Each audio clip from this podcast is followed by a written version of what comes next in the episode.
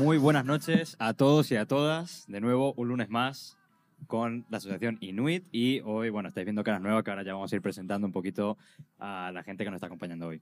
Eh, también tenemos público y la verdad es que está esto de lujo. Estamos muy bien acompañados y bueno, todos aquí en familia que vamos a cámara, charlar. giramos la cámara Sí. bueno. No, que hay hay gente que ha dicho que no quiere salir. Em, pero bueno, que como os decía, hoy vamos a estar hablando un poquito de continuación del tema de la semana pasada. Pero antes de entrar ya un poco más en detalle, vamos a hacer un poquito de presentación, porque bueno, estamos los de siempre, pero estáis viendo eh, caras nuevas y les vamos a presentar. Eh, al fondo del todo, como veis por aquí, está, nos acompaña Raúl de la Asociación Inuit. Eh, tenemos a Arturo, de, que viene de Trotamundos, también de una asociación de, de aquí de Fuenlabrada. Tenemos a Rafa y aquí a mi izquierda tenemos a Yaiza de la asociación Aldaba y de Fuenlabrada, que bueno, luego nos podrán contar un poquito más de, de lo que hacen y hacer un poco de spam también si, si quieren. Eh, y bueno, estaban muy interesados de contarnos un poco de lo del tema que estuvimos hablando la semana pasada, charlar y comentarlo. Gracias, Miguel, por, por la sub. ¿Sub? Sí. Gracias por la que lo de Inuit me lía. Gracias, Miguel, por la sub. Eh, y vamos a seguir charlando un poco del tema de, de la soledad y qué es la soledad, las diferencias, eh, un poco lo que hablamos la semana pasada de no es lo mismo estar solo que sentirse solo, no es lo mismo eh, estar acompañado de muchísima gente pero aún así sentirte solo, ¿no? Que hablamos la semana pasada, que si lo queréis ver, no solo lo tenéis en Twitch, sino que también lo tenéis en nuestro canal de YouTube, que bueno, todas las redes la tenéis en el canal, y lo podéis ir viendo, también lo podéis ver a través de Instagram, que estamos subiendo pequeños clips de todo lo que vamos hablando. En Spotify ya estamos disponibles por si queréis escuchar mientras vais conduciendo y cosas así, o mientras estéis en la ducha, por si no os da tiempo a verlo, ¿no? Y, y nada, dicho esto, vamos a empezar un poquito ya con el, con el tema. Eh, bueno, la parte de la soledad que se nos quedó la semana pasada, hay gente que quiere ya ir a tope y comentarnos si se le quedó algo que no quería, bueno, o sea, que no supo qué decir o que se le quedó en el tintero eso, irlo poniendo, que, que lo podemos ir leyendo. Y si no, bueno, ya vamos a dar, dar pie un poco a lo que traen nuestros invitados, y bueno, invitado, invitada, eh, un poco de, de lo que se han preparado. Así que bueno, si queréis darlo, si queréis os podéis presentar un poquito y comentarnos un poco de lo que habéis traído. Eh, que menos vergüenza le des. De, de lo que hemos traído en plan Sí, para de- decir. Sí, sí, sí. Bueno, y también presentarte un poquito Ah, bueno. para que la gente Claro, sepa si que- Y eso, y eso. Vale, pues entiendo que hablo yo. sí. Sí, dale, dale. Eh, yo soy Yaiza, vengo de la asociación de Aldaba, es una asociación de ocio y tiempo libre. Y pues bueno, estamos con chavales, todos los viernes estamos grupos de ocio. También tenemos un grupo de teatro, también tenemos eh, momentos de rap, competiciones. Y hacemos salidas, hacemos campamentos. Y poquito más, es simplemente que los chavales vengan con nosotros, se lo pasen bien y que se sientan un poquito con sus iguales. Yo creo que está muy guay. Guay, guay.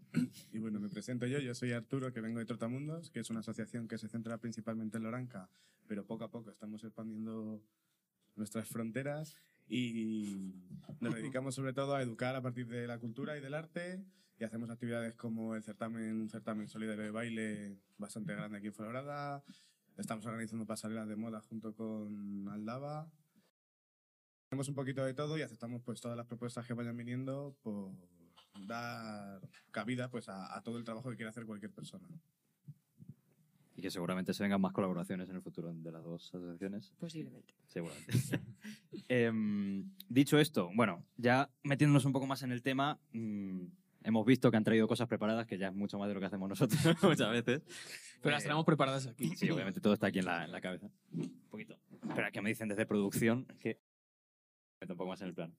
Em, que eso, que se han traído un par de cositas preparadas y la verdad es que nos hace mucha ilusión que nos cuenten un poco qué es lo que han reflexionado, qué es lo que se han preparado.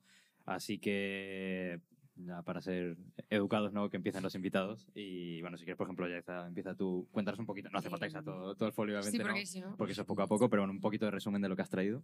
Pues he traído un poco en sí la diferencia de lo que podemos comprender como soledad, que puede ser de manera sana, más o menos un sentimiento de aislamiento y de rechazo. Luego también he traído eh, todos los problemas que nos puede causar el hecho de sentirnos solitarios o a solas, porque hay partes buenas y partes muy malas, cómo dependemos de otras situaciones y sobre todo un poco cómo podemos intentar eh, convertir ese espacio en algo positivo. Ya no no tenerlo porque a veces no puede depender de nosotros, pero sí eh, cómo remediarlo y sacar provecho de una situación así. ¿Y Mucho, mucho más ordenado. que- ¿Cómo, cómo lo ves? Venga, ¿cómo- esa parte que ves tú como que puede ser positiva. Vale, yo hay una parte que eh, veo que es muy positiva, que es cuando tú te encuentras en soledad y estás a gusto contigo mismo. Es decir, es un espacio en el que eh, no tienes presión externa ni social. eh, puedes descubrir cómo eres, puedes saber lo que te gusta y lo que no, sin depender de lo que te, te obligue el resto de sociedad a que te guste o que no. También personal. Y sobre todo que creo que es muy importante actualmente tener un poco de descanso de la sociedad, porque hay mucha presión. Y yo creo que una persona que sabe eh, tener espacios para sí mismo aprende a tener relaciones más sanas con el resto y a no depender de ellos o a hacer lo que ellos creen que es bueno. Sí, de acuerdo. Totalmente. Sí, estamos totalmente de acuerdo, ¿no? Eh, lo que siempre nos surge es esa, esa cuestión de decir, vale, pero entonces, ¿por qué la gente no lo hace? Es decir, porque ahora mismo, eh, no sé si lo dijimos el otro día, hay un montón de, em, de autoayuda, sobre en- entiéndete a ti mismo, el amor de tu vida, bueno, yo qué sé cuántas cosas, ¿no? Que, que están por ahí dando vueltas, que son muy interesantes, las cosas como son, pero luego tú ves el, el- el- el, no sé, el grueso, vamos a decir, de la sociedad y en realidad nadie está en esa tesitura, ¿no? O sea, todo el mundo lo lee, todo el mundo sabe técnicas, todo el mundo te dice frases, tipo, bueno, wonderful esas, y, y, y luego, sin embargo, mm, no sé, todo el mundo está muy mal. Yo al menos esa es la apreciación que, Mm. que tengo, ¿no? Entonces, ¿qué pasa? ¿Tú, qué, qué piensas tú? Bueno, tú también, ¿no? Y nosotros, vamos. Y el chat que está respondiendo. Pero bueno, ya que Sí, estamos está todos aquí, ¿no? Entonces, ¿por qué no ocurre eso? ¿Qué pasa? O sea, si todo el mundo lo sabemos, que tener un momento de soledad es algo como muy bueno, porque te puedes encontrar a ti mismo. Bueno, la semana pasada estuvimos hablando de eso, ¿no? Pero ¿qué pasa? ¿Por qué no ocurre entonces? Yo creo que un poco también tiene que ver con la idea de estar rodeados todos, pero totalmente solos también. O sea, sentimos la necesidad de tener momentos de soledad, pero realmente luego no sabemos gestionarlos y sacar un aprendizaje bastante claro de muchas veces. Gracias por la sub. Sí. Y por, y seguirnos. Y por seguirnos Cristinux también, que antes. Pero tú sigue hablando, Yo que escuchas cosas. Luego agradecemos. Sí. Y que al final es como está en boca de todos la soledad, que hay que tratar la soledad y que mucha gente se siente sola y toma decisiones que son bastante feas en torno a esa soledad, pero realmente el aprendizaje de gestionarla es muy difícil de adquirir o, o casi que es imposible de encontrar muchas veces. En el chat nos dicen que es porque la gente tiene miedo a enfrentarse a sí mismos. El hecho de por qué no se pone uno a currar en eso. Yo creo que desde ahí ya es un poco erróneo el concepto de enfrentarse. Porque estás pensando como que va a haber una lucha o una pelea todo el rato y como que va a ser algo agresivo. Sí, total. O sea, más que como, por, si, la, si la expresión a lo mejor fuera porque no estamos acostumbrados a reflexionar con nosotros mismos, una reflexión es sana y una reflexión es me para a pensar qué es lo que me ocurre y todo eso, pero ya si piensas en enfrentarte, lo que estás pensando es en eso, es como que vas a tener un choque ya sí o sí, como ya agresivo. Sí, aparte de eso, que yo creo que sería más bonito decir encontrarse consigo mismo, ¿no? O sea, Ujú, encontrarte a ti mismo, encontrar todos los valores que tienes, toda la capacidad que tienes, porque indudablemente, eh, pues como decía Yaiza, si sabes hacerlo bien, es decir, sabes afrontarlo de una manera positiva, como decíamos el otro día también, mm, pues vas a encontrar la capacidad que tienes para, para gestionar, para resolver todas aquellas cosas que parece ser que son irresolubles, ¿no? Que si estás solo, uy, si estoy solo, no sé qué me va a pasar. Pues mira, por dónde, pues mm, no te pasa nada, ¿no? O sea, por ahí. Pero claro, cabe otra pregunta, ¿no? Que, que- que, no sé, no sé si hacerla porque puede ser muy delicado. ¿Qué pasa con la gente que llega al punto de sentirse tan mal, tan mal, tan mal, que llega al suicidio, ¿no? O sea, que está ahí. Ahí lo dejo. Eh, sé que es una cosa delicada, pero tenemos que dejarlo a un lado porque es algo que está, por desgracia, muy, muy, muy, muy, muy al día. eh, y ocurre, desde mi punto de vista, demasiados casos. ¿no? Sí, O sea, sí, sí. Cualquier caso es demasiado, pero, joder, es que hay muchísimos casos. ¿no? Entonces, ¿qué pasa también con esa, con esa parte? El problema que veo también con ese tema es que cuando sucede se sigue viendo como caso aislado. Es decir, ah, esto ha pasado, pero joder, ha pasado solo aquí, ¿sabes? En- ha pasado solo a mi vecino, ha pasado solo a esta porque es el primo de no sé quién y ya está. ¿Sabes? Es como que no hay una conciencia de que sea algo que sucede que no, no me acuerdo cuánto eran, eran 10 al día o algo así Por ahí. en España, Ujú. solo en España, o sea que es que es una locura. Eh, bueno, voy a leer primero el chat y ahora digo yo lo que opino también, porque es que están escribiendo un montón y, y si no luego les dejamos. Qué bien, qué bonito. Eh, dice Graciela, eh, hola a todos, a veces no sabemos cómo conocerse a sí mismo.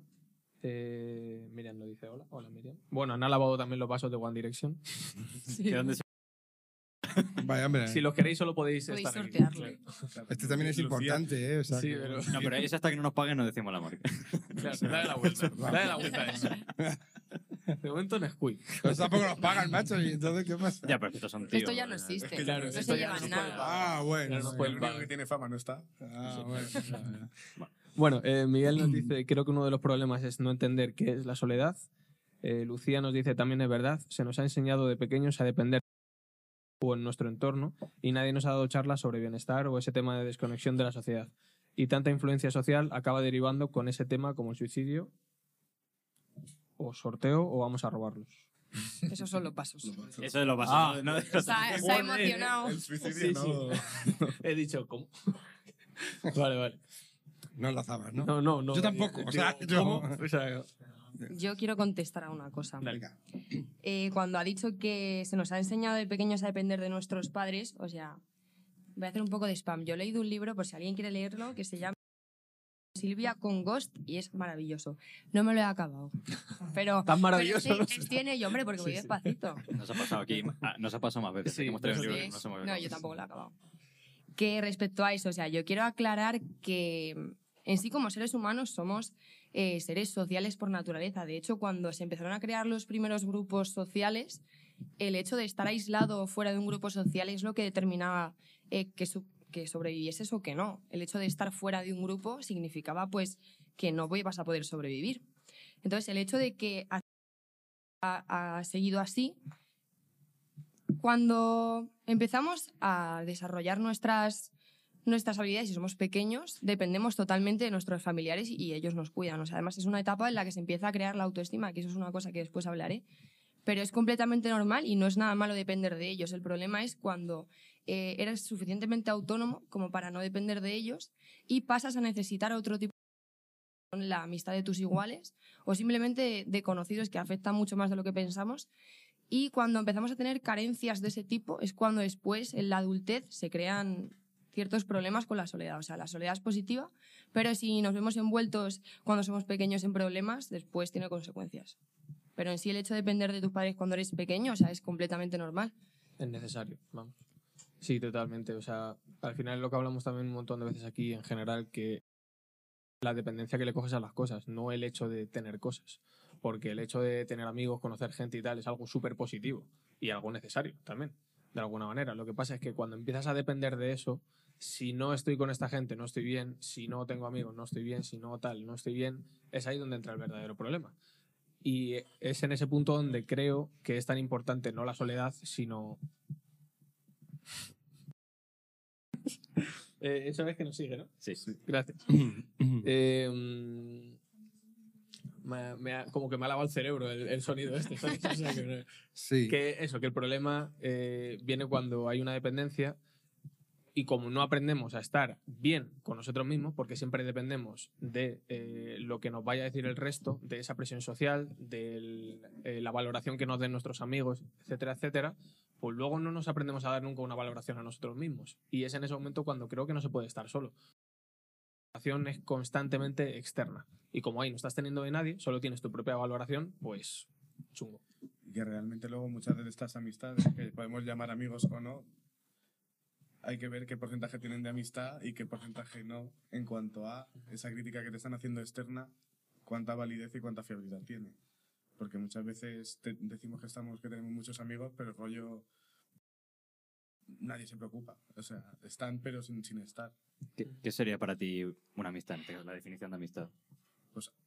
Algo que sea potencialmente recíproco y que sea una, pues que haya amor en realidad. Amor en el concepto amplio de la palabra. Que te no te iba a decir qué, qué es para ti el amor también. ¿no? Ya no me sé. Cuidado. No, no, no. Nos metemos en otro tema y ya. Pero creo es que un podría tema ser muy interesante. interesante porque amistad viene de amor. No hay amistad. Entonces, eh, es un tema muy interesante. Lo que pasa es que aquí ya hemos hablado más veces en más directos, ¿no? Creemos que la pareja es amor. No, no es así. O sea, la pareja es deseo, Y acompañamiento. es acompañamiento y va. Y ojalá hubiera amor en una pareja, ¿no? El problema es que hay deseo y ahí simplemente, bueno, pues me apetece esto porque me gusta y ya está muchas veces, ¿no? Ojo, también puede haber amor, ¿eh? No, Sí, sí. no pongamos ahí a todo, a todo el mundo en, en la, la misma historia. Entonces, em, pero es que es eso, o sea, la raíz de amistad, o sea, por lo tanto, lógicamente la pareja más grande que pueda haber siempre va a ser una pareja que son amigos y que hay amor eh, dentro de cada persona. Entonces, claro, ¿qué pasa? Que si hay amor dentro de cada persona, hay amor hacia todas las personas. ¿Qué, qué le pasa a ese? Porque sí, Ah, que sí, por, quita la vibración por fin que No, es el entra. mío. Ah, Ah, ese tío, vale. tienes que quitarla. Me he dado cuenta y he dicho, ostras. Así en plan todo el mundo mirando. Cuando asomas la ¿quién es? cabeza es porque estamos Claro, haciendo ya, algo ya. que no, No no soy no ahí cuando se empiezan a mirar. O sea, ya dentro de poco pondremos pinganillos, ¿no? Y cosas de esas, pero hoy por hoy asoman la cabeza y nos dicen algo. Creo que eh, esto es muy interesante, es a lo que estamos siempre hablando, ¿no? ¿Qué pasa? Porque aquí eh, entraremos en otro tema que va a ser quizá la semana que viene, que es el de quién es mi juez, ¿no? O sea, ¿por qué siempre dejo y permito que las personas sean quienes me juzguen de cómo soy, cómo no soy, tengo ese miedo constante, ¿no? Pero bueno, ya que habéis hablado de la, de la dependencia, Y siguen aquí en el chat hablando de ella. y siguen aquí echando más, pues eso, yo no leo el chat, pues no, no, eso no. Si queréis leemos. Eh, bueno, introduce y ahora leemos. Permíteme. Sí, a ver, voy a distinguir dos cosas, ya que, que es necesaria, que puede ser una dependencia positiva, como ha dicho ella. Claro, no nacemos sabiendo. Necesitamos, lógicamente, que alguien nos vaya introduciendo, enseñando, mostrando, etcétera, etcétera, ¿no? Con lo cual, eso sería una dependencia, pero claro, ojalá eh, esa educativa fuera una dependencia, pero para ser independiente cosa que no es así. El problema es que no, eh, no dependientes. Con lo cual, al final se hace una dependencia dependiente, para la redundancia. Con lo cual, esto yo es cuando lo considero dependencia negativa. ¿Por qué? Porque significa que si ya no tengo eso, yo ya no estoy bien. Incluso ya no sé vivir. ¿Para qué queremos hablar? ¿no? Ahí tenemos todas nuestras canciones. Sin ti no puedo vivir, mi vida sin ti no vale nada. eh, yo qué sé, todas estas historias que están allí que luego encima muchas cosas son verdad. Alguien va, le falta a alguien, oh, y de buena primera pues ya no, no, no, no desea bien. Me gustaría distinguir esa parte. ¿Por qué? Porque lo que hemos hablado muchas veces, es decir, si yo quiero, yo no sé conducir y quiero aprender a conducir, soy dependiente de la- del profesor, ¿no? Me tiene que enseñar. Pero yo aprendo a conducir ¿para qué? Para ser independiente. Es decir, para yo poder conducir después por mí mismo, ¿no? Entonces, hay una dependencia positiva, ¿Por qué? Pues porque lógicamente sí dependo de que alguien me quiera enseñar a conducir, pero a su vez es positiva. ¿Por qué? Pues porque se acaba, el final de esa dependencia es la independencia. Es decir, tú al final sabes a- eh, a conducir por ti mismo, ¿no? Entonces, hay esa distinción. Y bueno, si queréis pasamos un poco a lo del chat, porque a lo mejor van diciendo cosas muy parecidas sobre esto, o incluso a lo mejor he contestado ya. Han canjeado hidratación. Que, Para que me calle. eh, bueno. Si no, no valen los puntos. Hay que. Eh, ¿Desde Laura? ¿Así? Ah, no, no, no. Desde Lu- creo que desde Sí, Lucía que se ha reído. Es que no está. Por lo de los vasos. Sí, es que no está mal tener el apoyo de tus padres o amigos. El problema es que al crecer podemos seguir dependiendo solo del exterior y nuestra autoestima no se desarrolla bien, creo yo. Eh, para los vasos. Después Laura nos dice: Hola, hoy no puedo ver porque estoy en el curro. Que vaya bien en el hospital. Eh, cauzar. Ah, caudar. Cau- caudar. Vale. Cauzar suena, suena más extranjero. Eh, Sí, exacto extranjero. está bien tener el apoyo de tus padres o amigos, pero a la misma vez hay que saber estar con uno mismo y no tener tanto miedo a esa soledad, que muchas veces suele ser algo que necesitamos de vez en cuando. Y eh, Lucía nos dice, y empezar a tener esa autonomía para y desarrollarte como persona. Eh, siento que hablo... Ah, vale. No, no, Joder, habla, otra vez me he liado, No, perdón. sí. eh. Habla todo lo que Eh, queráis, sí, que sí, hablad. Para eso está el chat. es que- O sea, habla- está mucho mejor que habléis porque así es un intercambio que es de lo que se trata esto. o sea que- Eh, Iris nos dice, ni nos educan para ser independientes, ni quieren que lo seamos, y nosotros mismos tampoco, hacia el resto. Justifica tu respuesta. ¿Quieres hablar, Iris, desde el público? Pues bien. Bueno, si O quieres. otro, otro. Ah, no, no quiere salir en cámara. es que no Bueno. se puede salir en calcetines. Iris, Iris nos va a exponer esto mejor porque. Claro, es una cámara, se te ve. Nada, pongo aquí. Hola. Bueno, Bueno. Ha roto la magia. qué desastre, qué desastre. Uy. El neón no era verdad otra vez. Esto nos va a quitar muchos puntos. ¿eh? Aquí no. Vale, venga, ya está.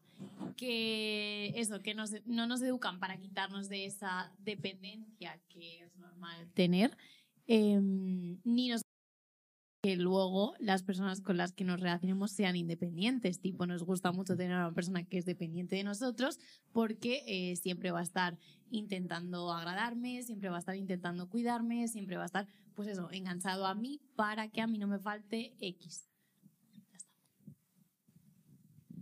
Muchas gracias. Ante eso, yo lo que opino es que luego. Bueno, que esto ya casi es más del. Bueno, está todo ligado con el tema de la dependencia, porque casi se podría hacer un podcast entero de, de todo. Pero con lo, que, con lo que ha dicho Iris, lo que yo veo es, sí, vale, como que te puede gustar, o, o bueno, que estás todo el rato queriendo que una persona dependa de ti por todo lo que te puede dar y todo eso, pero lo que veo es que tú estás en un constante trabajo de que esa persona dependa de ti. Entonces, claro, al principio las relaciones, sobre todo porque suele pasar en las relaciones de pareja, al principio pues todo muy guay porque como se están cubriendo los intereses mutuos, de mm, tú me gustas un poco, tú me gustas tal, cubre estos intereses, pues todo guay porque digamos que esa dependencia se está cubriendo. Esa parte se desvanece, que es como lo que se dice la etapa de enamoramiento o como se quiera llamar. Sí, de luna de miel. Eh, claro, etapa de luna miel o todo lo que eso, es cuando llega la realidad y a lo mejor si una de las dos personas ya no depende, digamos, de, de la otra, claro, la otra lo que va a hacer es buscar todo el rato que esa dependencia sea mayor. Y es por lo que luego muchas veces ocurre, pues, que ya se tiende a o la agresividad, o los celos, o, o todos esos, digamos, esos actos que son un poco más extremos. Sí, ese deseo de dependencia, mm, lo primero es porque tenemos un problema de... Es decir, no, no somos independientes, por lo tanto necesitamos mm, que alguien esté siempre eh, a nuestro lado, vamos a decirlo así, ¿no? Ya sea amistad, ya sea pues pareja, ya sea lo que quieras, ¿no? Entonces, ¿qué ocurre? Que si la otra persona se vuelve de- independiente, parece ser que ya no me necesita, ¿no? O sea, que ya no es eh, dependiente de mí. Por lo tanto, como yo no soy independiente, pues necesito que la otra persona sea dependiente también. Este, es, este, este es el problema.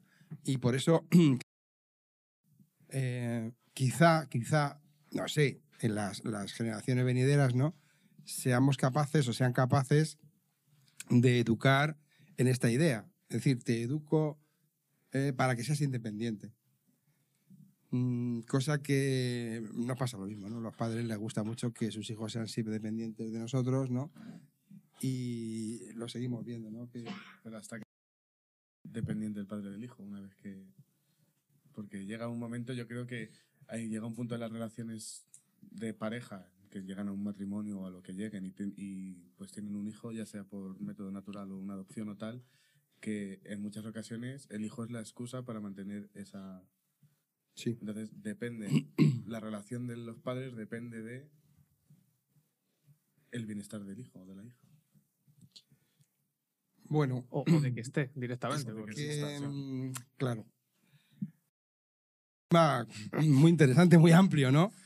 Porque, a ver, el problema que tenemos mayor, mayormente es que, bueno, mm, lo que es mío, yo nunca lo quiero perder. O sea, es esta- este es el problema, es el tema de la propiedad, ¿no? Famosa. Entonces, ¿qué ocurre? Pues que, eh, como es algo mío, todo lo que le ocurra me produce un dolor. Entonces, claro, como no quiero que me produzca el dolor, entonces no quiero que la persona sea independiente para que haga cualquier cosa que a mí me produce dolor. Por lo tanto, eh, que haga lo que yo sé que a mí no me va a producir ningún dolor. No, no sé si me estoy explicando. Entonces, claro, eso es- al final se lleva a todo. Yo crezco en, ese, en esa actitud y entonces, claro, yo me hago muy, muy mejor amigo de, de quien sea, ¿no? Y mm, no quiero que mi muy mejor amigo o mi pareja eh, haga cosas que a mí me puedan producir un dolor. Con lo cual, ya me hago otra vez dependiente de que haga lo que yo quiero y a su vez procuro que esa persona sea dependiente de mí. Es decir, miedo a que si no haces esto, entonces te quito mi cariño, te quito mi, que es en definitiva lo que es el enfado, ¿no? O sea, te quito mi cariño, te quito mi afecto, etcétera, etcétera.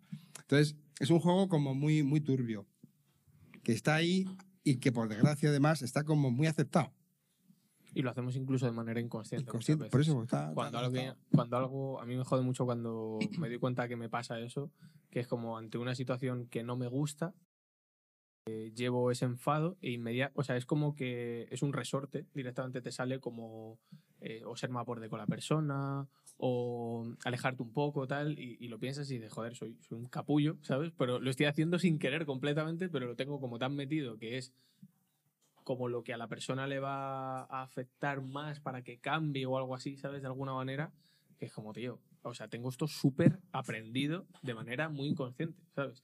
Y también con el tema que hablamos muchas veces que eh, se va entendiendo más y creo que en nuestra generación hay mucha gente que ya el tema de los celos dicen no, por favor, algo súper tóxico, pero yo sigo escuchando a mucha gente de nuestra edad decir que si no tienes celos de tu de que tu pareja esté de fiesta o lo que sea, es como que no la quieres.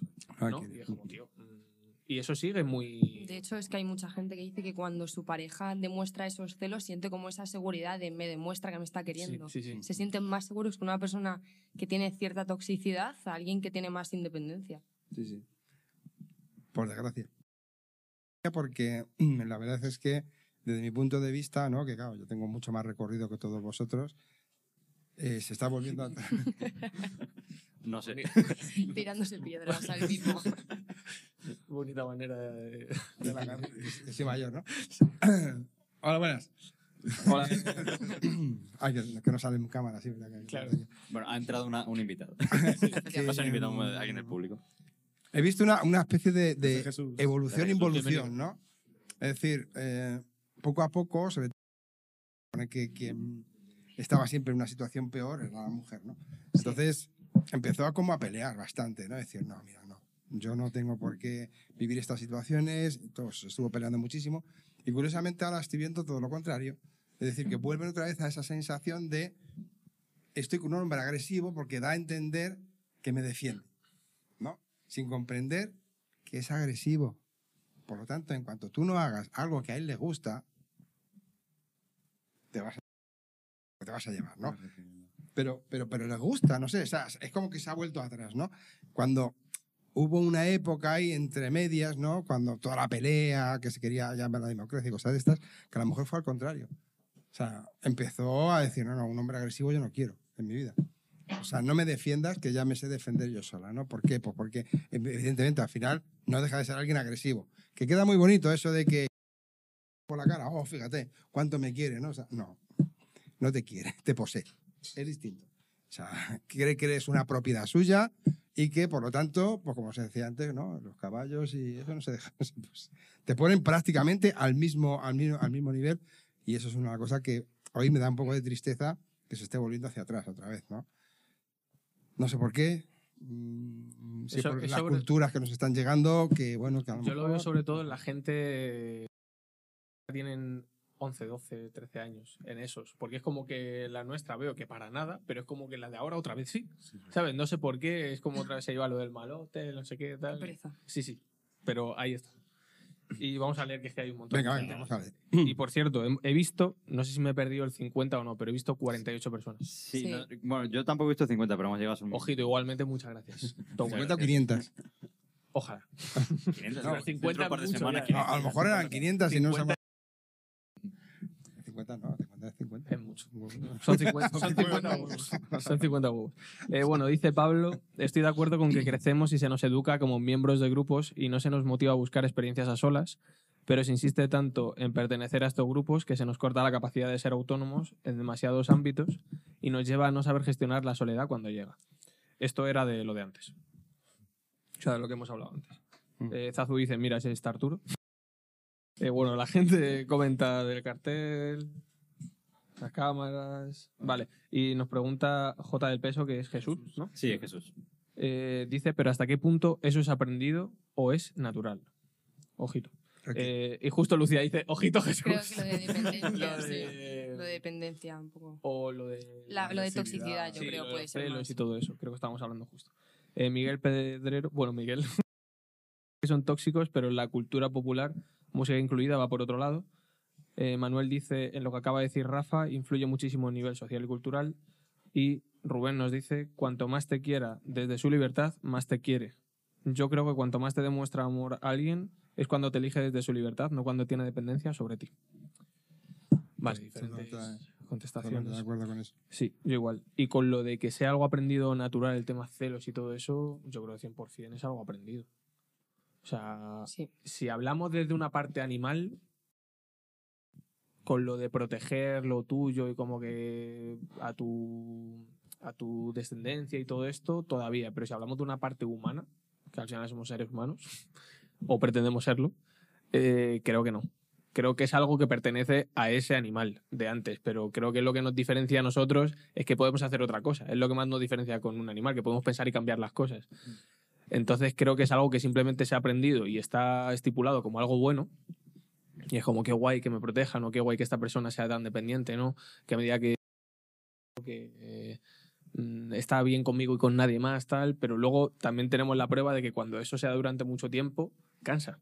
Que es como, joder, qué pesado. O quiero cambiar algo porque es como siempre lo mismo, tal. Es como que nos gusta solo en ese principio eh, que recibimos algo bueno y nuevo, ¿no? También lo del tema de la novedad sería un tema muy interesante de hablar Sí. en algún momento. Yo creo que sí que es verdad que es que hay una cosa que cuando he leído lo de Jesús me ha llamado la atención Miguel sobre lo de la cultura popular y es que desde mi punto de vista yo creo que ese sentimiento de que algo te pertenece y a poder defenderlo de alguna manera con una situación violenta o agresiva, o sea, no solo será a lo mejor en la parte del hombre, o sea, es mayoritario en, en, en cuanto a hablar en relaciones de seres humanos, sí que es mayoritario en hombres, pero luego en cuanto al nivel materialista, yo creo que todos por igual lo que es nuestro y pudiendo ponernos incluso agresivos. O sea que a mí me llama la atención el ver dónde está la raíz de por qué a nivel personas eh, hay como ese desbalance. No sé si me estoy explicando. Sí, Balance animal humano, dices. Sí. en el animal. Yo creo que viene completamente de una falta de autoestima. Me explico. Cuando alguien tiene una falta de autoestima, eh, tiende a, a buscar una aceptación mediante la esto. Es decir, no te la vas a dar tú. ¿Qué pasa cuando no tenemos esa autoestima? Podemos consentir situaciones como estas o incluso ya no consentir, sino eh, disfru- disfrutar de ellas precisamente. ¿Por qué? Porque tenemos esa inseguridad, necesitamos que el resto nos acepte y diga que somos válidos. ¿Qué mejor manera de que una persona me ponga unos límites en los que yo entiendo que esa persona me está queriendo, tiene miedo de perderme? Esa falta de autoestima hace que tú pienses eh, se quiere ir de tu lado o incluso que eres completamente irrelevante para ellos. Entonces yo creo que la falta de autoestima marca muy fuertemente eh, los límites que consiente una persona en una relación o los que no consiente. Y también eh, respecto a lo de la soledad, efectivamente igual. La falta de autoestima hace que tengas dependencia de una persona. Si no, tú puedes decidir, eh, yo no me siento solo, bueno, aislado, y prefiero estar solo a consentir una situación así. Y es por falta de autoestima, creo yo. Sí, sí, has tocado aquí el tema base de no todas nuestras reuniones, que es la, la autoestima, ¿no? Porque además, autoestima no tiene nada que ver con subida del ego, ¿no? Porque mucha gente confunde la subida del ego. Hay que lo que me ha dicho, qué bien me siento por lo que me ha dicho. Bueno, pues eh, eso es ego, ¿no? Autoestima, yo soy quien crea la estima. Yo soy quien crea la estima, ¿no? Por lo tanto, no necesito la estima porque la creo yo. O sea, eso, pues eso, como si yo soy autónomo en cocina y me parece muy bien que alguien me diga, oye, pues te hago la cena. Qué bien, qué, qué guay, ¿no? Pero si no me lo hace, no pasa nada. La hago yo, porque yo soy autónomo, soy capaz de cocinar. Pues eso es un poco la autoestima, ¿no? Es decir, yo genero la estima, por lo tanto, no estoy buscando la estima de nadie porque yo la genero. Es decir, donde yo llego, ¡pum!, se genera porque la genero yo. Y eso me parece que es una cosa muy importante porque la autoestima es una de las palabras que más se utilizan últimamente y permitidme que diga que muy poca gente, o sea, casi todo el mundo dice lo que sabe, pero muy poca gente sabe lo que dice cuando tengo la autoestima. Entonces, a mí me parece clave, o sea, como tú estás diciendo, o sea, la autoestima, bueno, si preguntas a cualquiera de la asociación, verás incluso a los padres no, mañana o lo, o lo recuerdo. Bueno, ya lo he recordado por el, por el WhatsApp, pero os lo recuerdo otra vez. Em, siempre la base al final va con la autoestima. Es decir, como que la autoestima al final es la que genera seguridad, es la que genera independencia, es la que genera autovaloración, etcétera, etcétera, etcétera. ¿no? Entonces eso está, eh, es muy importante que tengamos siempre esa, esa parte. Y iba a decir otra cosa, pero no me acuerdo. Entonces, ahora, seguimos. Eso, Una, muchas. una mentira. Si quieres leer lo que han dicho. Eh, lo leo. Dice Manuel, eh, yo he conocido casos de mujeres que después de recibir una paliza y estar a punto de denunciar, se han echado atrás afirmando rotundamente que las culpables del comportamiento de su pareja han sido Sí, ellas. sí, sí, sí. Tristemente, sí. sí. Dice Lucía, qué lástima. eh, Laura, completamente de acuerdo con Yaiza. Y Manuel, de nuevo, pero la autoestima puede convertirse en prepotencia si no se gestiona de manera adecuada.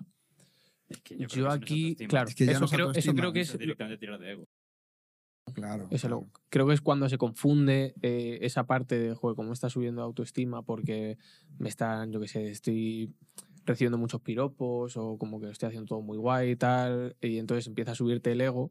Muchas veces lo que decimos de cómo te toman los halagos, ¿no? ¿Por dónde te entran el, el halago? ¿Por la parte más altruista de, oye, muchas gracias, me alegro un montón que esto te guste? ¿O, joder, qué bueno soy, ¿no? Bueno Soy aquí la hostia. Claro, claro. Si eso se sube mucho, al final acaba siendo prepotente que hemos hablado un montón de veces de eso también, que cuando al final te vuelves prepotente, lo que eres tan bueno supuestamente haciéndolo, vas y la cagas. Porque ya vas con esa prepotencia en lugar de con el punto con el que ibas antes, que era por lo que había gustado tanto. Y... Ah, Iris ha hablado ahora, pero tú puedes estar más seguro de ti mismo y aceptarte más y no amar al resto, por lo tanto eres prepotente. Lucía dice, claro, la autoestima es más la percepción que tú tienes sobre ti mismo y el ego es la visión que te ha generado la sociedad sobre ti. Vaya suspiro. Vaya mirada, por favor. Yo, yo iba a decir solo que, que la, la autoestima, a pesar de estar separado del halago social y demás, sigue siendo fluctuante y sigue pudiendo generar una soledad variante que vaya evolucionando a lo largo de una semana y que el lunes de repente no la sientas. O sea, que es que yo creo que son conceptos como muy poco tangibles y muy poco mesurables en general. ¿Te refieres a como que un día puedes tener la autoestima bastante alta y otro bajo? Sí. O, o sea, sí, porque al final yo creo que es algo que si tú no vas trabajando constantemente, se te pira. Es como, yo qué sé, nosotros aquí en la reunión, la autoestima, buscar esa seguridad y todo eso. A lo mejor, yo qué sé, luego te dices un año de, "Buah, pues no pienso ni, ni reuniones, ni seguir leyendo sobre los libros que a lo mejor hablamos aquí, nada, ¿no? Pues esa autoestima baja y al final como una balanza, el ego es lo que la suple. Porque esto es una cosa que hablamos mucho aquí, que es, no es que el ego o la autoestima sean buenas o malas, sino que son cosas que están ahí. Entonces tú puedes tener o autoestima o el ego. Entonces cuando te baja la autoestima es como lo que el ego es lo que sale como para rescatar, por decirlo así. Creo que lo que iba a decir antes también eh, es lo del tema que me has dicho del eh, el animal. Somos seres fundamentalmente animales, es decir, seguimos, hemos seguido una evolución, una creación, según como lo queráis ver, ¿no? si sois más religiosos o menos, em, en la que el último ser sigue siendo un animal, pero ya se le ha dotado de algo que es distinto, que en este caso es el amor, ¿no? El amor y la racionalidad. Me, me dicen que no le des tanto con el boli a la...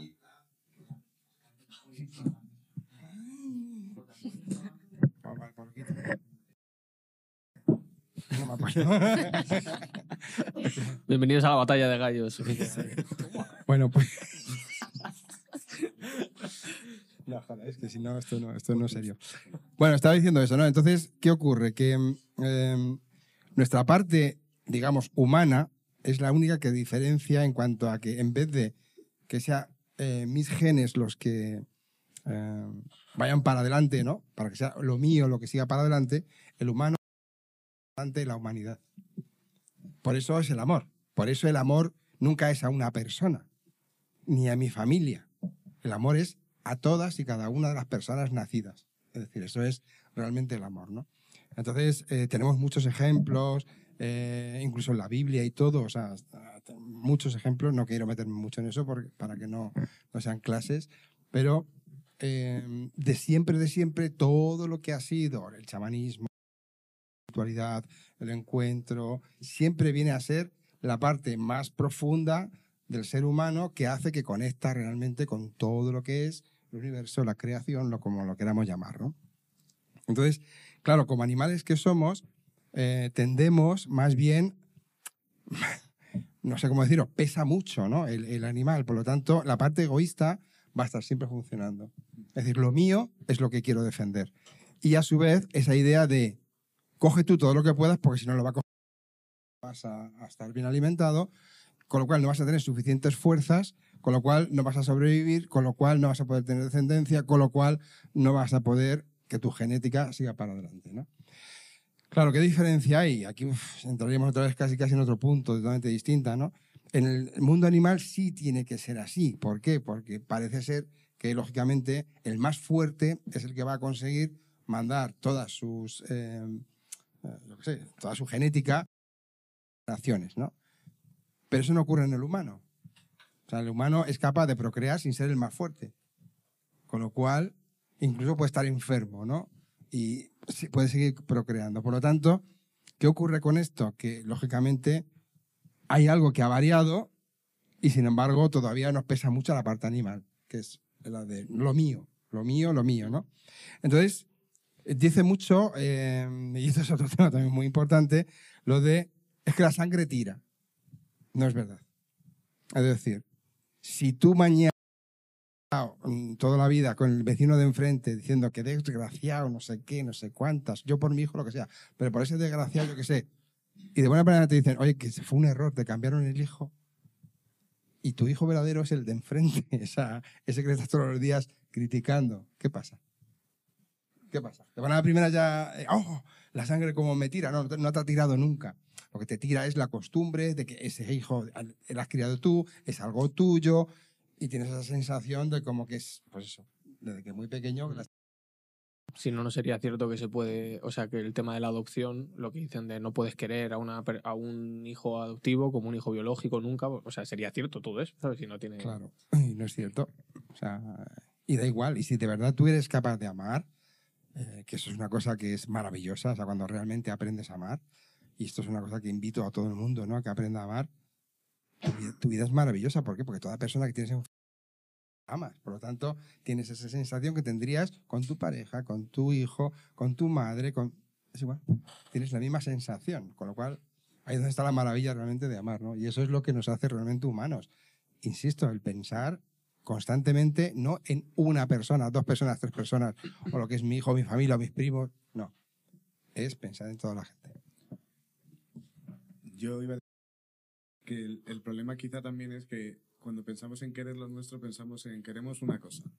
Pero en realidad el concepto que va implícito en lo que en teoría es la sociedad es que todo es nuestro en ese sentido y que en realidad deberíamos de amar en, en el amplio espectro que, que compone la sociedad. Como humanos, sí. Deberíamos. De- Sería, como humanos sería lo bueno. El problema es que, insisto, está muy metido el animal dentro de nosotros todavía, todavía.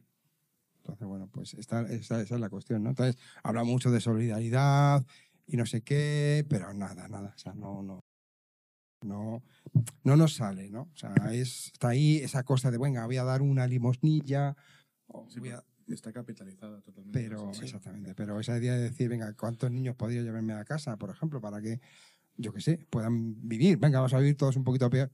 No, no existe. Eso no existe. Y también el tema que iba a decir de lo de como has dicho. Joder, siempre es. Eh, muchas gracias. Y antes ha habido también alguien que. has- ¿Eh? Y- Selermin. y no le- También. es una discriminación, es una ¿Qué se discriminación. lleva? Ah, Manu, Manu. sí. sí, Manu. Manu, Manu que vino también. a. Eh, iba a decir el tema de la cosificación, que igual es como quiero esto, y también hacemos eso con las personas. Aunque sea una persona, la cosificamos, la tratamos como un objeto. Por eso eh, pienso que nos sale la cosa de creernos como que es algo manejable, ¿sabes? En el sentido de esto es mío, así que no puede ser de otra persona o la mínima sospecha que tenga de X. Entonces, o sea, por eso creo que vienen los celos y todo el tema este, por, el- por la cosificación, porque tratas a una persona, básicamente. Y voy a seguir leyendo. Sobre todo, también teníamos que Yaiza tenía aquí un Sí, tiene los apuntes. No has hablado de tu dibujito Hay que- todavía. hay que Sí, darle- ese dibujo mola un montón. Claro, tiene, ¿Eh? un- tiene- Claro, o sea, Yaiza que tiene su dibujo Sí. y todo, Ya está. Bueno, luego, luego, luego leemos a los del chat, a todo el mundo del chat y eso, pero Dale, sí. ya que se ha currado esto, Eh, hombre, yo qué bueno, sé. no me quedan tantas cosas porque he ido cogiendo cositas de todos los lados y está incompleto ahora, pero que quería aclarar también, o sea, que se habla de, de la soledad en sentido malo y la dependencia. Creo que hay un punto que nos está observando que es cuando una persona eh, no es que dependa de alguien, sino que inevitablemente no puede relacionarse con alguien porque ha vivido la soledad de una manera en la que se siente cómodo no arriesgándose a críticas externas y ahora ya no es capaz de salir de ese círculo, él se cree que vive más o menos decentemente y cumple sus necesidades, pero se sienten desdichados. Y también de ahí viene el completamente antagonista a la dependencia de las personas que tienen un problema con el compromiso. Hay gente que no es capaz de comprometerse ni con amistades, ni con pareja, ni ningún vínculo. Y creo que eso también se podría hablar. La verdad que es bastante interesante. Sí, sí. O sea, yo lo que creo es que ahí es como que hay dos partes. Está la primera parte de, primero, por qué razón la persona no es capaz de socializarse con, con el resto de personas, ¿no? Y, y luego la segunda, pues si es porque ha tenido experiencias traumáticas, digamos, con, que se ha relacionado con gente que pues, no ha sido lo mejor para ella y le ha, le ha aportado tanta negatividad que no quiere volver a pasar por eso, o por el hecho de lo que a lo mejor ha aprendido, como decíamos antes, de la importancia de, de cómo te relacionas en la infancia y que ha aprendido que eso, que no relacionarse es eh, como que no es algo bueno. Entonces yo creo que eso es un poco la parte que, que va primordialmente, porque es que si una persona sabe estar sola, estar con el resto de personas, ¿no? Es como, vale, si tengo que estar solo, pues estoy solo, pero si estoy con el resto de gente, pues genial. Porque era lo que decíamos en el otro directo, es una persona que sabe estar sola también puede disfrutar de estar con el resto porque como va a estar a gusto consigo misma, pues puede estar perfectamente. Pero, pero eso. Es que a última hora sí que lo has dicho. Me gustaría siempre mm, insistir en eso. Eh, sabe estar bien sola. ¿Por qué? Porque yo sé estar sola. Estoy fatal. Mm. No sé si me explico, ¿no? Entonces, claro, evidentemente, oye, plantear a unas personas, venga, estate fatal, no pasa nada, ¿no? Pues, no sé, creo que no va muy de recibo. Pero sí, lo que estamos aquí hablando es aprender a estar bien solo y bien en compañía. Es decir, estar bien siempre, eh, que es un poco lo que se busca. La gente cree que no se puede. Yo, de verdad que es una de, las una de las cosas más problemáticas que siempre me encuentro cuando hablo con la gente, ¿no? Y es, no se creen que se pueda estar bien siempre. ¿Pero por qué? No, si puedes estar bien en el problema. Es decir, mm, eh, evidentemente no estás tan cómodo o digamos no eh, el barco no navega con tanta naturalidad, ¿no? Y no estás disfrutando quizá tanto como al tener que estar en ese momento resolviendo una, una, una dificultad, pero puedes estar bien. O sea, no pasa nada por, por, por estar en un momento de dificultad, ¿no? No pasa nada por estar en ese momento solo. Bien, por la que estamos hablando, porque, oye, pues estoy descansando, o estoy leyendo, o estoy simplemente pues, meditando, o simplemente estoy observando, o estoy mirando al techo. No sé si me explico, pero te puedes sentir bien. Ahora, ¿cuál es el problema? Cuando te empiezas a sentir mal. Pues, Aquí estamos hablando, pero ¿por qué te sientes mal? No, porque pasa entonces que no me quiere nadie. Si nadie me llama para salir por ahí, es que no me quiere nadie. Ya, pero te quieres tú a ti mismo, ¿no? Esa es un poco la, la- la cuestión. O sea, yo le haría una pregunta tonta, ¿no? Porque sé, la respuesta sería no, no te quieres a ti mismo. Pero eh, la cuestión es, vale, quisieras trabajar para est- estar bien contigo mismo, esa es la cuestión que siempre aquí hacemos, ¿no? Y aquí planteamos, y para eso están pues, las asociaciones, etcétera, etcétera, ¿no? Para poder trabajar algo que de por sí no se trabaja. Ni hoy por hoy, por lo menos, ni, ni, ni en las familias, ni en, en los colegios, por supuesto, ni en nada. Entonces, bueno, tendrían que ser buscar de algún modo cómo encontrar esto, porque lo que hemos hablado, los libros están muy bien, les dejé una semana pasada, los cursos están muy bien, te encuentras con gente, eh, hay muchas cosas, pero si no hay un sitio donde tú puedas convivir de una manera constante con un determinado tipo de persona que más o menos es como tú, que quiere crecer y que quiere eh, quitarse de encima todo lo que no vale como para, para crecer, que quiere reforzar todo lo que sí que vale para crecimiento personal. Si no tienes un grupo en el que tú puedas convivir eso, tienes que convivir con los grupos, digamos, que están ahí. Y si son personas que no creen en el crecimiento personal, sino que creen más bien en la fiesta, en vamos a pasárnoslo bien, y pues entonces, pues evidentemente todo el tema de crecimiento personal es muy difícil que se pueda dar. Aclarando también que pasarlo bien no significa que esté prohibido si estás trabajando en Eh, crecimiento personal. Eso iba a decir. Vale, tienes Sí, razón. sí, Sí, lo, que lo no- que hablamos en un directo el año entre diversión y distracción. ¿no? Distracción, exactamente. Sí. Iba a puntualizar lo mismo. El hecho de centrarte en eso, o sea, que tu objetivo sea ese, no que no te lo pases bien. Porque muchas veces está la parte esa que hablamos de, joder, eh, parece que mm, trabajar en estar bien, en el desarrollo personal y tal, es como estar aburrido, ¿no? Sí. Y no, joder, también, te- también puedes hacer cosas y te lo puedes pasar muy bien, eh, pero tu objetivo principal es el hecho de estar bien. Para eso, evidentemente, cabe todo, de- cabe absolutamente todo, pero lo contrario sería lo jodido. En este caso, bueno, lo jodido, si alguien lo quiere, pues alguien lo quiere, pero el hecho de estar centrado solo en distraerte, básicamente, que te va a llevar, pues, a estar distraído y punto. No vas a pensar nunca en las cosas que te ocurren, no vas a poder mejorar en nada porque no te plantean nada directamente. Que es un poco lo que hablábamos antes de, mm, de lo de la soledad. Si nunca te has planteado lo mismo, si te quieres, si tienes autoestima, si eh, te estás valorando tú de verdad a ti mismo o te estás valorando a través del resto. Si nunca te has preguntado todas esas cosas porque no has tenido un momento de hacerlo, porque nadie te lo ha enseñado, eh, ¿qué, qué haces? ¿Sabes? Pues creo que el hecho de distraerte continuamente te lleva a perpetuar eso, simplemente. Sí, pero una distracción tampoco, o sea, nunca puede ser constante.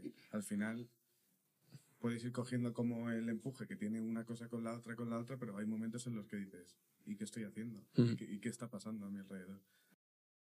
Cuando te llegan esos momentos sin no saber responder, es cuando estos momentos de estar jodido, ¿sabes? De joder, ¿qué, qué estoy haciendo con mi vida? ¿no? ¿Qué me pasa? Claro, la, la ansiedad que suele venir Claro. muchas veces es por eso, de, después de un periodo muy largo de distracción, cuando te vuelve la realidad es cuando te suele venir esa ansiedad, ansiedad muchas veces porque ves la realidad en la que, te- en la que estás y que no has trabajado en tener recursos para poder ir llevando mejor esa situación que tienes. ¿no? Eso me pasaba a mí en verano. O sea, evolucionando, he ido evolucionando en los veranos porque acababa curso y acababa la mayor parte de la actividad de la, de la asociación y acababa extraescolares y yo llegaba a mi casa. De pequeño era al revés, de pequeño era quiero que acabe el colegio para el verano y yo no sé qué hacía en realidad, pero quería, quería verano. Y ahora me pasa que llega el verano y digo, vale, piscina. ¿Y, con me- o sea, qué hago en la piscina, sabes? O sea, que llega un momento, luego ya lo he ido gestionando. Pero hubo un verano, cuando yo pasé de tercera a cuarto de la ESO, que es que no podía dormir porque tenía ansiedad porque no sabía dónde meterme. Y no sabía cómo salir de, no de casa, sino salir de la nube en la que estaba de respiración y come me caga y ya, Sí, ¿sabes? del bucle Porque- Porque no sabía qué hacer. Claro, lo que pasa es que en esos casos, eh, lo que estábamos diciendo, o entras en ansiedad o sigues una carrera sin fin, ¿no? De, de, venga, más distracción, más distracción, más distracción, que, bueno, luego acaba como muchas veces vemos, ¿no? Que, que si bebo, que si bebo más, que si luego me drogo, que etcétera, etcétera, para estar constantemente en una situación de distracción porque no, no, no te aguantas a, ti mismo o entras en, la- en esa depresión, etcétera, etcétera, que es una cosa tan común que tenemos hoy día en nuestra, en nuestra sociedad, claro. Ese ejemplo. Uy, dale, dale. No, tío, no sé si iba- bueno, le iba a decir lo del caso de Elvis. No, Eh, justo. era eso. No, dale, dale. no el, el caso de Elvis era así parecido, que tuvo que tener tanta distracción que, claro, ya un día reventó literalmente, o sea, que ya se la palmó, ¿no? Pero es que era eso, como, sí, que eso que le tenían de eso, de despertarle para ir a hacerlo. ¿Qué otro Elvis? El, Elvis Sánchez, ¿no? Elvis- el que estuvo, el que estuvo en las reuniones. A lo mejor está hablando de algún Elvis por aquí, yo que sé que. Pero bueno. Eh, eh, sí, que, Elvis Presley, sí. sí, dale, dale. Nada, eso que es un caso muy claro de, de persona que al final encima le estaban llevando su vida, no la estaba llevando él prácticamente nada. Y lo tenían eso, drogado para cuando terminaban los conciertos y despierto con drogas también para cuando estaba dando Para poder cantar. Hasta que ya el cuerpo, pues obviamente, dijo hasta aquí. No, según parece. Dijo. Pues tampoco me extraña porque al final. No, no, según, según la historia que pone, o sea, eh, alguien que según, supuestamente sí que sabe qué le pasó, fue que ya llegó un punto donde dijo, mete lo suficiente como para que ya me despierte. Mm. O sea, porque era, su vida era así. O sea, que es una... Es que no me acuerdo de qué libro lo estuve leyendo, ¿no? De, que hablaba de cómo es posible de que gente que tiene tantísima gente que la admira Mm. y que le quiere y que tiene hijos suyos y más no quiere, ¿cómo es posible que tuviera una vida tan triste? O sea, donde solamente hacía eso. O sea, se drogaba para poder cantar, eh, acaba la, la- función, llegaba, se drogaba y eh, comía, comía, comía, comía, comía hasta que caía eh, rendido. Vamos, rendido y a su vez drogado, claro, ¿no? Y a su vez le tenía noche luego, o sea, otra dosis o dos dosis de, de droga para poder dormir. Y luego otra vez la mañana siguiente le poner otra droga para poderse despertar y para poder estar activo, Mm. poder otra vez eso, ¿no? Y que en una de, las ya de las ocasiones, cuando murió, claro, dijo a su lo que fuera, su enfermero. Administrador Administrador de drogas. Supongo que sería un enfermero, ¿no? Así por el estilo, ¿no? Porque él no lo podía hacer. O sea, él estaba siempre o, o drogado de una manera o drogado de otra. Y le dijo eso, que, que le diera una, una dosis lo suficientemente grande como para que ya no despertara más. Tristemente, ¿no? Porque yo soy muy... Querías tener un hijo suyo. me, me- me lo quitaron. también se aprecia mucho en la peli de, de Freddie Mercury de tal, de Bohemian Rhapsody, que hay una escena en la que está como celebrando algo, que no sé qué es, que hay muchísima gente famosa supuestamente, y él está como... que acaba Sí. la fiesta y se despierta en una casa de la hostia y está... que se está tirando a su mayordomo, pero por hacer algo, y o sea, que se ve como esa soledad del ser famoso de una manera súper extrema, y las drogas, que las drogas ya es Es otro tema. otro tema. Muy grande, muy grande, muy grande muy, inter- muy interesante, ¿no? Pero vamos, casi muchísima gente famosa, ¿no? Que, que muere muy, muy joven cuando precisamente era famosa. Es decir, cuando se supone que es cuando tienes todo el éxito, que toda la gente te quiere y to- tanto, no, no tienes ninguna soledad, entre comillas, porque siempre tendrías gente a tu alrededor y sin embargo se sienten absolutamente solos, ¿no? Hasta el punto de entrar en esa drogadicción y hasta el punto ya de se meten chutes ya burrar, o sea, de, de burros, de muchos tenemos ahí, ¿no? Sí. Hay un montón de Lo de los 27. los de los 27 años. ¿no? Los famosos gente que muere a los 27 años con, Sí, Amy, Jimi Hendrix. todo.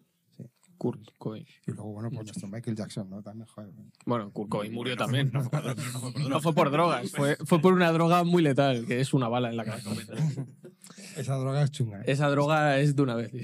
Sí. Me produce dolor de estómago. Hablando de drogas, han canjeado hidratación.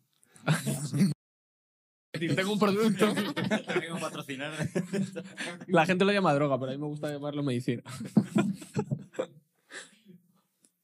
más de coña, ¿eh? Están poniendo cosas guay. Es que están poniendo muchas Ah, sí, cosas. muchas cosas. Leo, Leo. Lee, pero yo no ¿Cómo sé vamos de todo, tiempo? Si no va a ser el que... Mi dibujito. El dibujito tiene Ay, que salir. Esperad, que os como informe el dibujito que lo enlazo con esto. Dale, dale. Venga, dale. que, por ejemplo, en el tema de eh, las personas que famosos que se suicidan y tal, o sea, uno cree que cumple como todas las necesidades básicas que necesita personalmente. Y yo creo que, sobre todo, hay una como una pirámide que es como de cumplir necesidades básicas que tiene tres niveles. Y básicamente nuestras relaciones se dividen en tres, tres etapas, tres, o sea, tres escalones. La primera siempre está las personas que más estima tenemos, como puede ser nuestra familia y nuestra pareja. En la segunda se encontrarían los amigos y la tercera se puede encontrar pues, pues toda esta gente que tiene fans, tiene reconocimientos, tiene premios, tiene compañeros de trabajo, pero yo creo que la mayoría de casos en los que ha sucedido suicidio de alguien que tiene cierto reconocimiento y crees que puede tener una vida bastante... Básicamente es porque, porque creo que le faltan ciertos de esos escalones de necesidad que no cumple. No creo que tengan cierto amor de personas muy cercanas a ellos y esas necesidades hay que cubrirlas. Y yo creo que por mucho que tengan reconocimiento, cosas materiales y cosas externas, faltase, en el caso de Freddie Mercury, faltase, por ejemplo, el amor de alguien cercano. Yo lo veo así. Y el suyo propio, también, lo que hablábamos antes. Ese no entraría en los círculos. Porque el- el- está dentro. Necesitaría Es que desde aquí no ve mi maravilloso dibujo, pero... Lo acercamos. Ala, pero que está muy feo. Era para quedar bien, ¿eh? Ponlo en el medio. Está ahí. perfecto. Se lo pasamos a Lo pongo yo. y lo pone ahora. La ha puesto al revés. Al otro, al otro. Me llamo Raúl y soy el grupo 5 de Exposición. Esta es la célula eucariota. Ahora lo voy a poner aquí.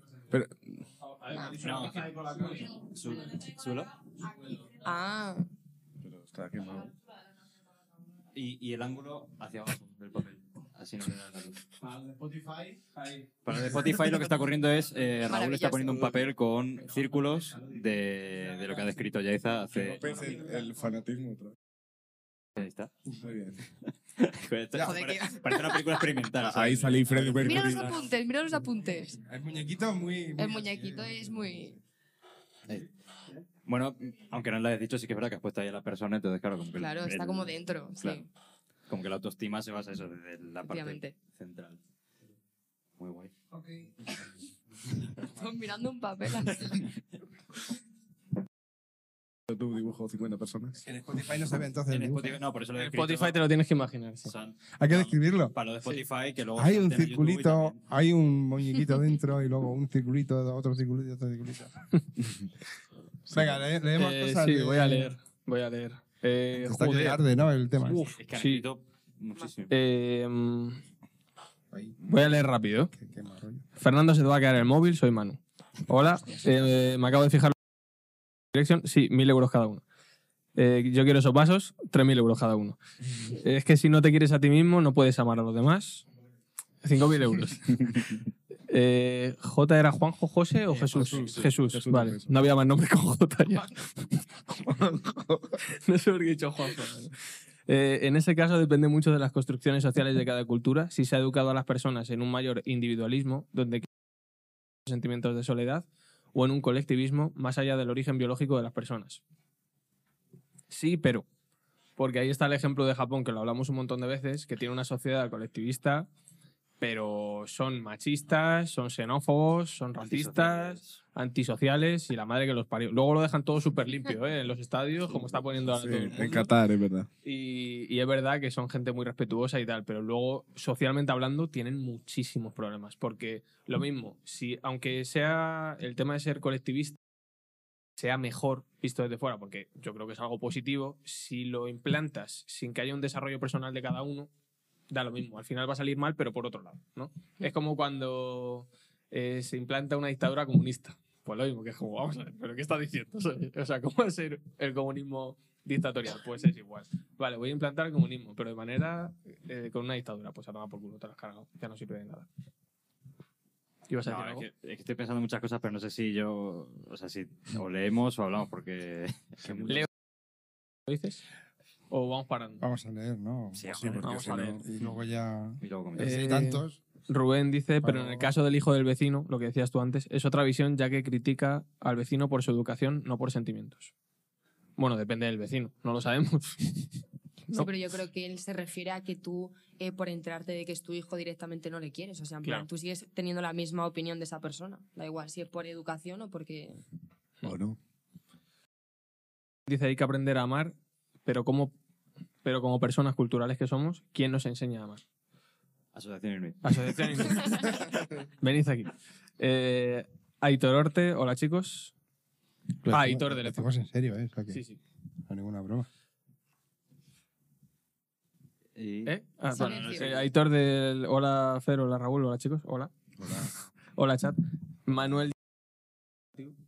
Creo que esto ha sido cuando. Yo me, me he fijado. Sí, que, na- que casi nadie lo hace, el tema de. ¿Amar era? Sí, era eso. Ah, sí, claro. ¿Quién hace, o sea, quién realmente tiene ese pensamiento de voy a coger a la gente que pueda en mi casa, tal cual, que nadie lo hace? Pues hay Rafa que negativo.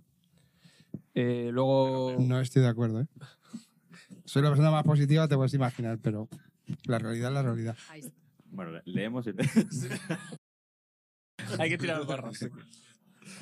Eh, ¿Cómo se llamaba respuesta. Manu. Manu. Manu dice, a mí me cuesta estar normal. ¿A qué te refieres con estar normal, Manu? Eso era cuando estábamos hablando lo de que hay personas que tienen la necesidad de estar todo el rato bien y que no hace falta estar bien siempre. Ah, vale. Vale. Eh, Que de hecho dice que tiene difuminado lo de la, la diversión y la distracción. No sí, justo.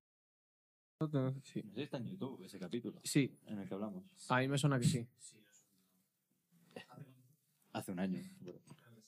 O sea, está en YouTube y si no, hacemos un remix y lo volvemos a hacer de Sí. distracción y diversión, que, que está muy bien ese tema. La diversión. La llamamos. Luego diver- estaba la libertad, Diversión estaba, Sí. fue el campamento, Sí. el, que los combinamos. el título del campamento. Eh, luego Julián y Lucía te dicen caso Winehouse, que es lo que decías del libro, que donde habían leído todo eso, que debe ser donde lo hablan, lo de Elvis.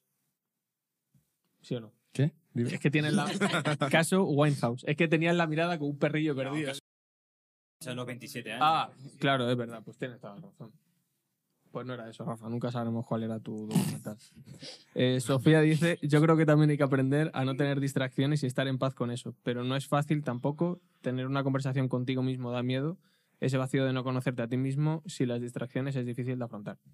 Totalmente de acuerdo, eh, pero sí que creo que las distracciones en determinado momento pueden ser útiles, porque no tenemos tampoco que ser ahí súper perfectos, hay momentos en los que y yo creo que de manera consciente está bien decir, joder, mira, me tengo que distraer con alguien ahora porque es que no puedo. O sea, me voy a poner aquí una serie o voy a hacer lo que sea porque necesito distraerme. Hola, Isma. Hola, Ismita. Permíteme que diga algo sobre la distracción, ¿no? Venga, que, Dale, eh, dale. o sea, es que, claro, como hablamos todo esto, eh, para nosotros, como todos estos temas están como muy trillados, entonces ya hablamos directamente sobre ellos, ¿no? Pero no, no, somos gente muy positiva. Es decir, s- somos positivos porque tenemos muy claro que podemos cambiar las cosas. Eh, entonces, el problema que tiene la distracción es, como ya hemos hablado muchas veces nosotros, ¿no? En nuestras reuniones y los campamentos y demás, es que cuando acaba la distracción estás en el mismo punto que cuando ha empezado la distracción. Es decir, yo entiendo que se necesita, como tú dices, mira, ahora mismo necesito distraerme y yo soy el primero que a veces cojo y digo, "Eh, ahora voy a distraer y punto, ¿no? Pero soy consciente de que si me quiero distraer porque tengo un problema, el problema va a estar exactamente en el mismo sitio cuando acabe la distracción. Mientras que cuando yo afronto el problema, pues evidentemente no está en el mismo punto, o sea, es, es distinto. Digo para que no parezca que nosotros somos aquí una especie de seres, no sé, raros, ¿no? Que, que, que no nos distraemos, que no nos divertimos, que no sé qué. No es aquí. Nos divertimos muchísimo. eh, lo que pasa es que sabemos llevarlo siempre todo por la zona en la que a su vez nos genera un crecimiento personal, nos genera ese- etcétera, etcétera, ¿no? Y que, otra vez, muchas gracias, eh, y que es un aprendizaje. O sea, que no se puede cambiar algo que estamos diciendo desde el principio, que lo tenemos como súper interiorizado de repente. O sea, es un trabajo que hay que hacer durante mucho tiempo. A lo mejor, que lo hablaba Toda la en- vida. En, el libro este de Ana Albiol, cuando decía lo del camino y el- la meta, ¿no? Que no existe en realidad la meta. Todo es un camino es como quiero conseguir esto y voy a trabajar todo el rato porque como nunca pensar que has llegado, porque cuando piensas eso es cuando empiezas a ir para atrás, ¿no? Pues esto igual, y es un camino con fallos, que también la liarás y también habrá que hacer cosas y todo. O sea, que te ríes. Tú te- lo dices después. de lo de Ana Albiol. Ya te lo dices después. Venga, no, no, es el momento ahora. Vale, vale. Eh, ¿Por dónde íbamos? Britney, Lucía. Lucía, sí. Y con el tema de no estar llevando tu vida, lo mismo le pasó a Britney Spears. Eh, luego- ¿Sabéis quién es la fiebre de Lennon? No. Ah, como conocéis a todo el mundo. No, pero es que me suena ese nombre del año pasado. A mí me suena verle. La fiebre de Lennon. De Lennon. El caso Lennon. Sí, no, Yo- año pasado, pero bueno. Bueno, dice el ritmo, de, el ritmo de producción actual es horrible. Muchísima gente se tiene que drogar para poder trabajar. Correcto. Y en el mundo audiovisual más. Eh, Jesús dice, y en esos casos de hiperactividad constante o depresión, ¿no creéis que muchas veces la distracción sin un fin en sí mismo tiene su parte de solución? Bueno, lo hemos respondido antes, ¿no? Como rescate, como medicación de rescate, sí. Mientras se entienda como un aplazamiento y no como una evitación, sí. Sí. Claro. Pero siempre y cuando entiendas eso, lo que hablábamos, que vas a estar igual. O sea, lo tomes de manera consciente, pero vas a empezar en el mismo sitio. Eh, para poder aguantar el ritmo de los espectáculos, hay tantos grandes que se han ido por eso mismo. Más allá de la droga y la fiesta, los hobbies, por ejemplo.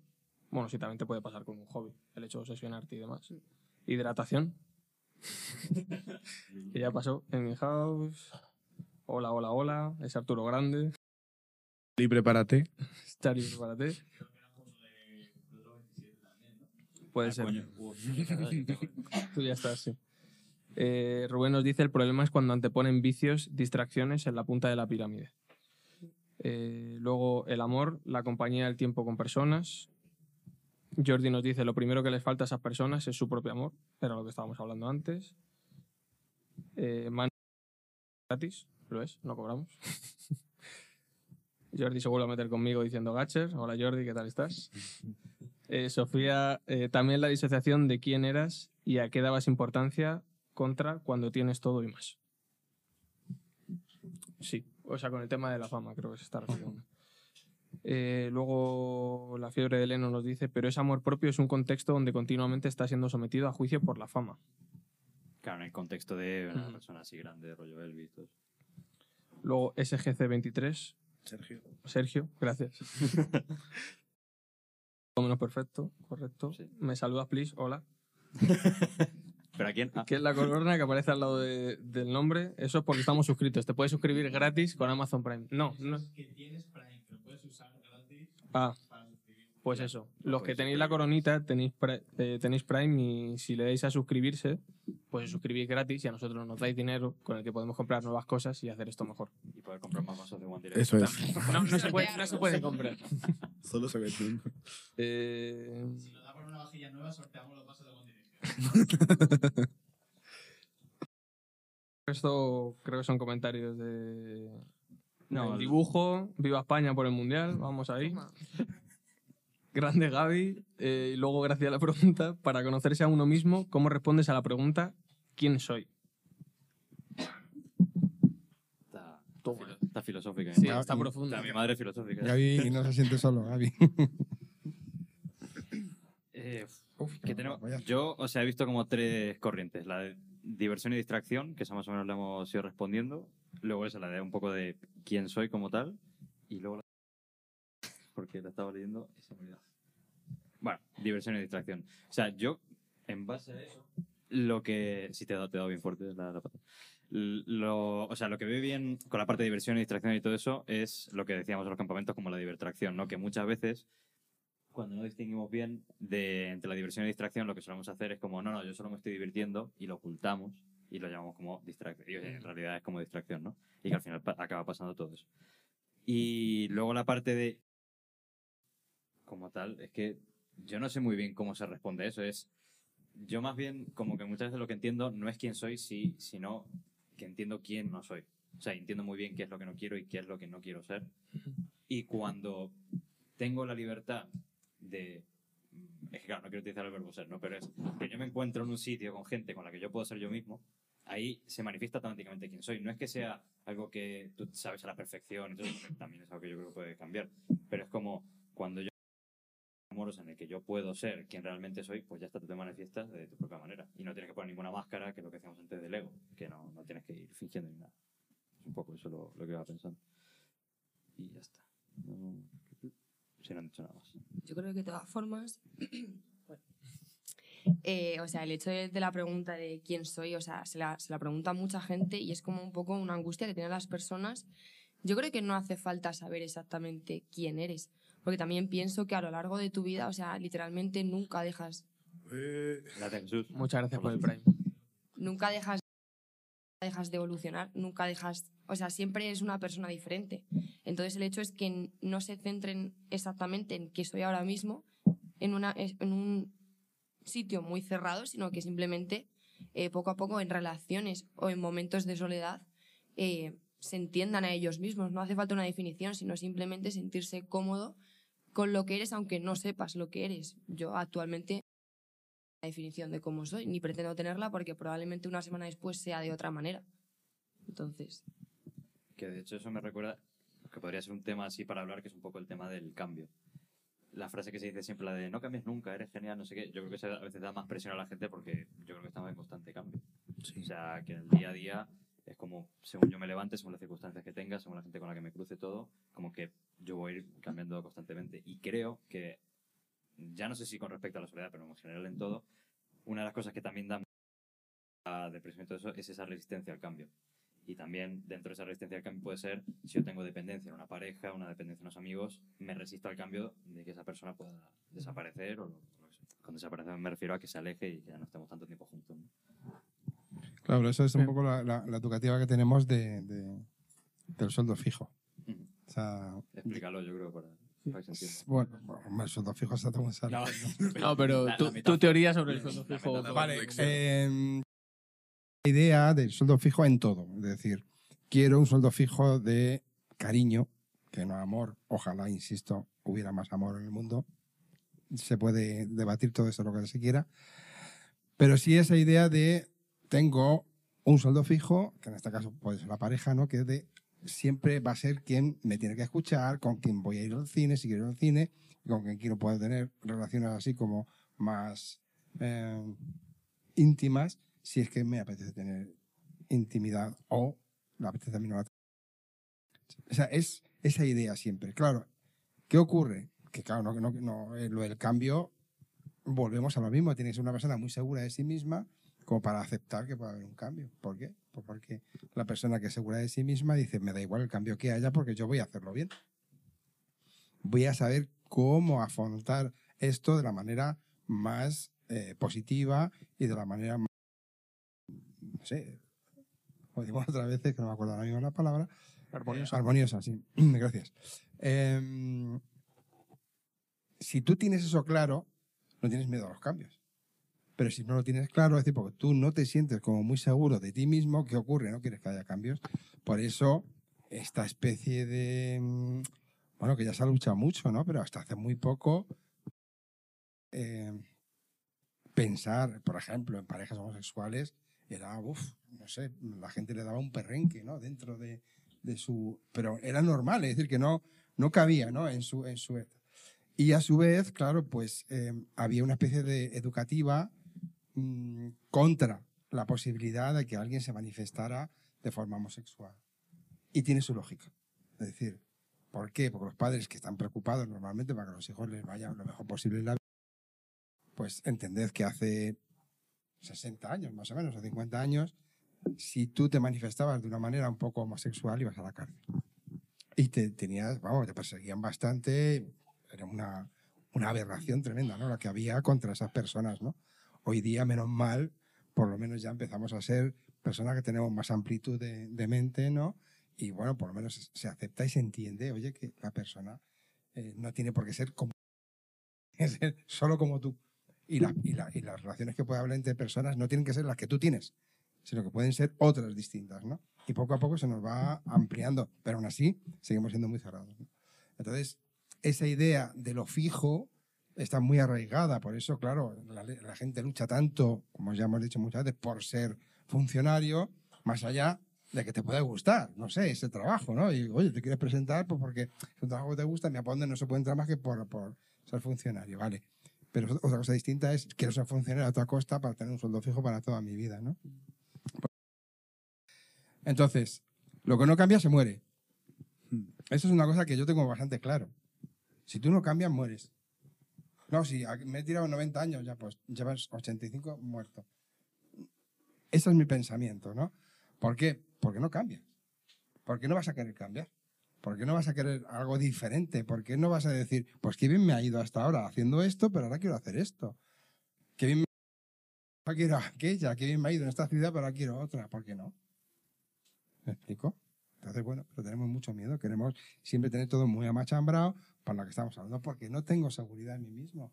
No tengo autoestima, por lo tanto, hablamos, si hay alguien que me está mostrando una estima, por favor, que no se vaya. ¿Por qué? Pues porque vete a saber si va a haber otro que, que me quiera querer u otra, ¿no? Que me quiera querer. Entonces, bueno, eso es una, una cosa mucho más. Y iba a decir también con el tema del cambio, eh, lo que has dicho tú muchas veces también con el tema de las relaciones, que al final una relación como es de dos personas que están en constante cambio, tienes que plantearte prácticamente todos los días el, el, hecho de si, o sea, preguntarle a la persona si sigue queriendo estar contigo de esa manera, si hay algo que cambiar, tal, todos los días, porque Mm. cambiamos de manera constante. Entonces, es que no puede haber, es lo que tú dices, si no hay cambio, es que, que aún así, o sea, en, en- lo hablamos el otro día con lo de los funcionarios, estos que están como muy aplatanados de amargura total y tal, que al final se están resistiendo al cambio natural. Entonces es como, tienes que estar mal por cojones. O sea, tienes que estar mal, sí o sí, porque la naturaleza te está haciendo cambiar y tú como que lo estás cortando de esta manera, ¿sabes? Entonces es imposible que puedas estar bien con esa mentalidad. No que no puedas estar bien siendo funcionario, también puedes estar de puta madre. Perfectamente, no tiene por qué no. Y, ta- y también. Pero es... Claro.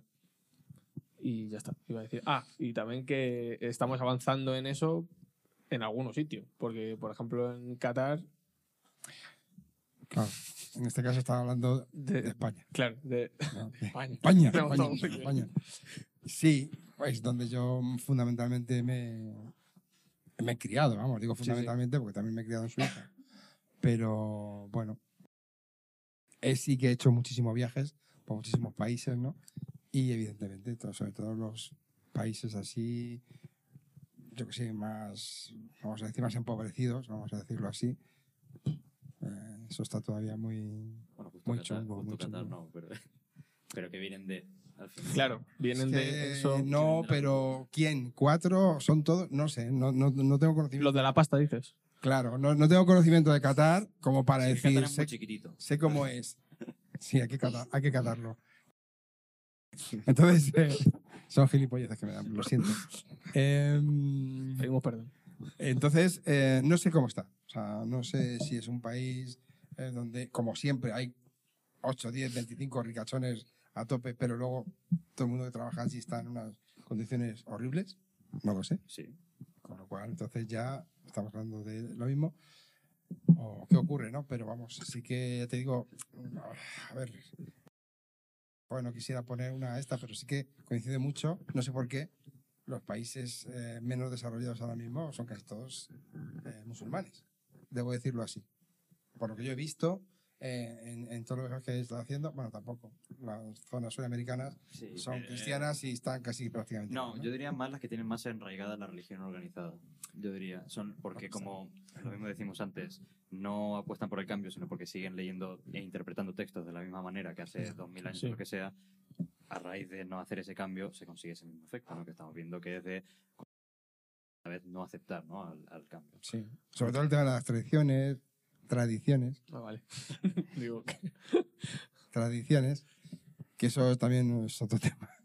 También es verdad que se adaptan a lo que quieren. en- que ahora han puesto datáfonos en las iglesias, quiero decir. Que eso va. Que Hostia, el el cambio. futuro. el cambio sucede, pero se mantiene pues esa cultura. Es verdad, lo que. No sabía lo del datófono, tío. Sí, sí, sí. El datáfono que no falte. Pero, pero luego otras cosas, aunque, bueno, como todo, o sea, dependiendo, nah, no, no quiero meterme mucho en esto, ¿no? Eh, pero bueno, yo soy cristiano, con lo cual sí que me importan estas cosas, ¿no? Pero dependiendo del papa que esté en el momento, eh, lógicamente la iglesia es mucho más abierta o mucho más cerrada, ¿no? O sea, hemos pasado épocas de, de, no sé, a poco más otra vez y las mujeres se ponen en un lado y los hombres en otro, o sea, los varones en otro, ¿no? No ha llegado a ese punto, pero tal. Y ahora, bueno, pues está este que, es un poquito más abierto y vuelve a ser otra vez un poco pues, como era quizá Juan 23 con el Vaticano II, ¿no? Que quiso que se abriera todo más. Quiso un cambio.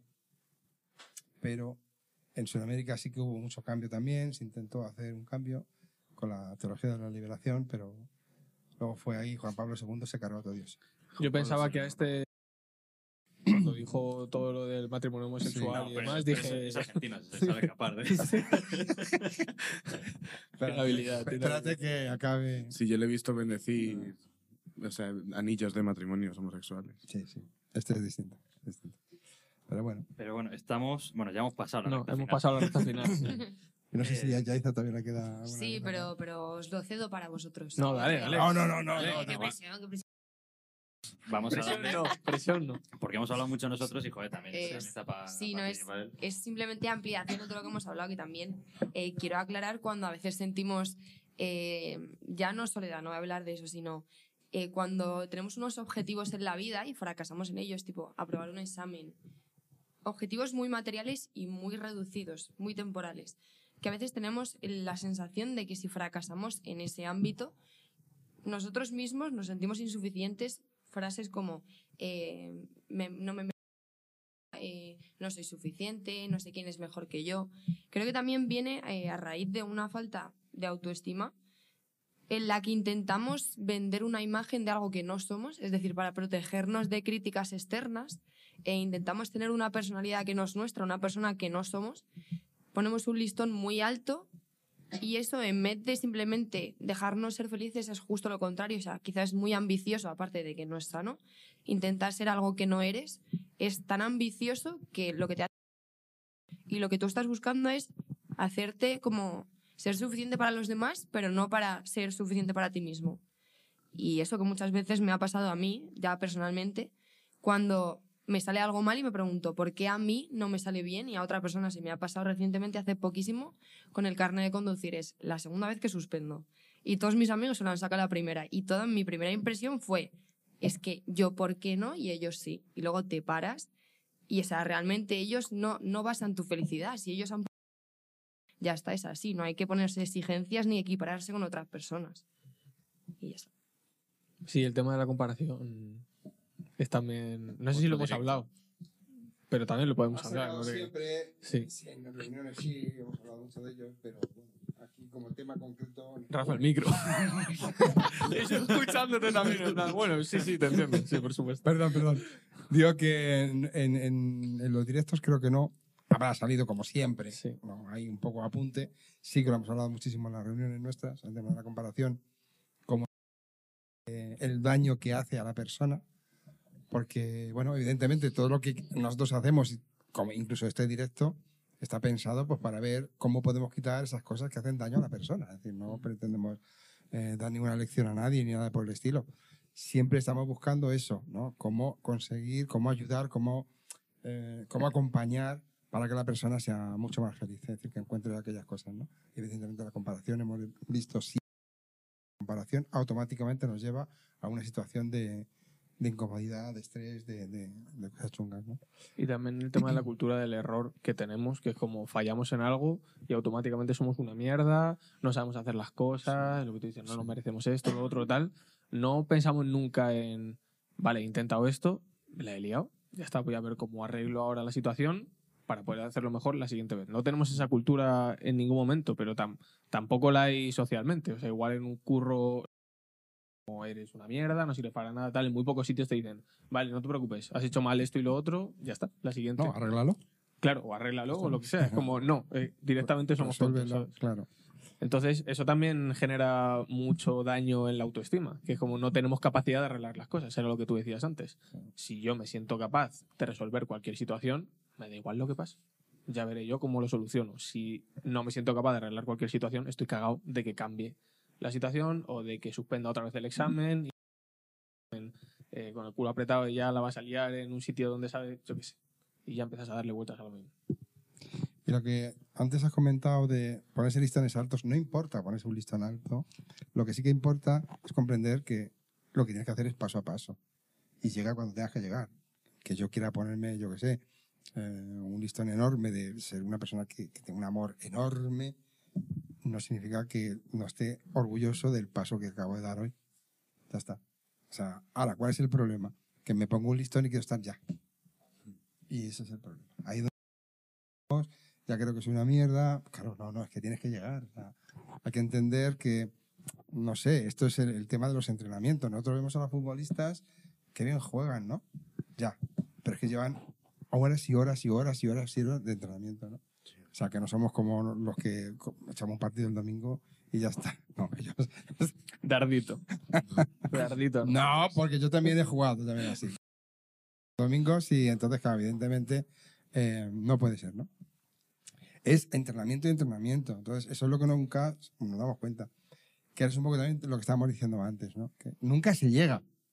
Nunca se llega. Hay que tener la mentalidad de que si nunca vas a llegar, lo que importa es lo, todo lo que avanzas. ¿no? Como- como el, cuento este que, que dice que un niño preguntaba a su abuelo por la utopía. Utopía. Decía, bueno, ¿qué es la utopía? ¿no? Decía, pues mira, la utopía es como... Tú, tú ves el horizonte y dices, sí, pues tú imagínate que andas y el horizonte ha andado 500 leguas también. Y luego andas otras 250 leguas y, y- y el horizonte ha andado otras 250 leguas. ¿no? Claro, dice, entonces la utopía no sirve para nada. Y dice, sí, ha servido para que andes 750 leguas. ¿no? Entonces, esa es la idea, de ir avanzando, ir avanzando, ir avanzando. Oye, porque cada vez que avanzas llegas a algún lado. No sé si me, me explico. Las metas, ponerte grandes metas, pues bueno, pontelas, pero lo que importa es Paso a paso. se se llega. llega a cualquiera. Eso Eso, en contexto lo dijo en una. ¿Qué fue? En un. Una marcha del Ah, sí. campamento. Con la cámara. Sí, en un vídeo de esto Que estábamos reventados, sí. cima, paso a paso sí, a cualquier lado. Pues. Dijo una frase de, de sabio y se fue. y desapareció en el horizonte. Entre la bruma. Ya me preguntaste, ¿algo para...? Sí, Paso a paso se llega. Llega.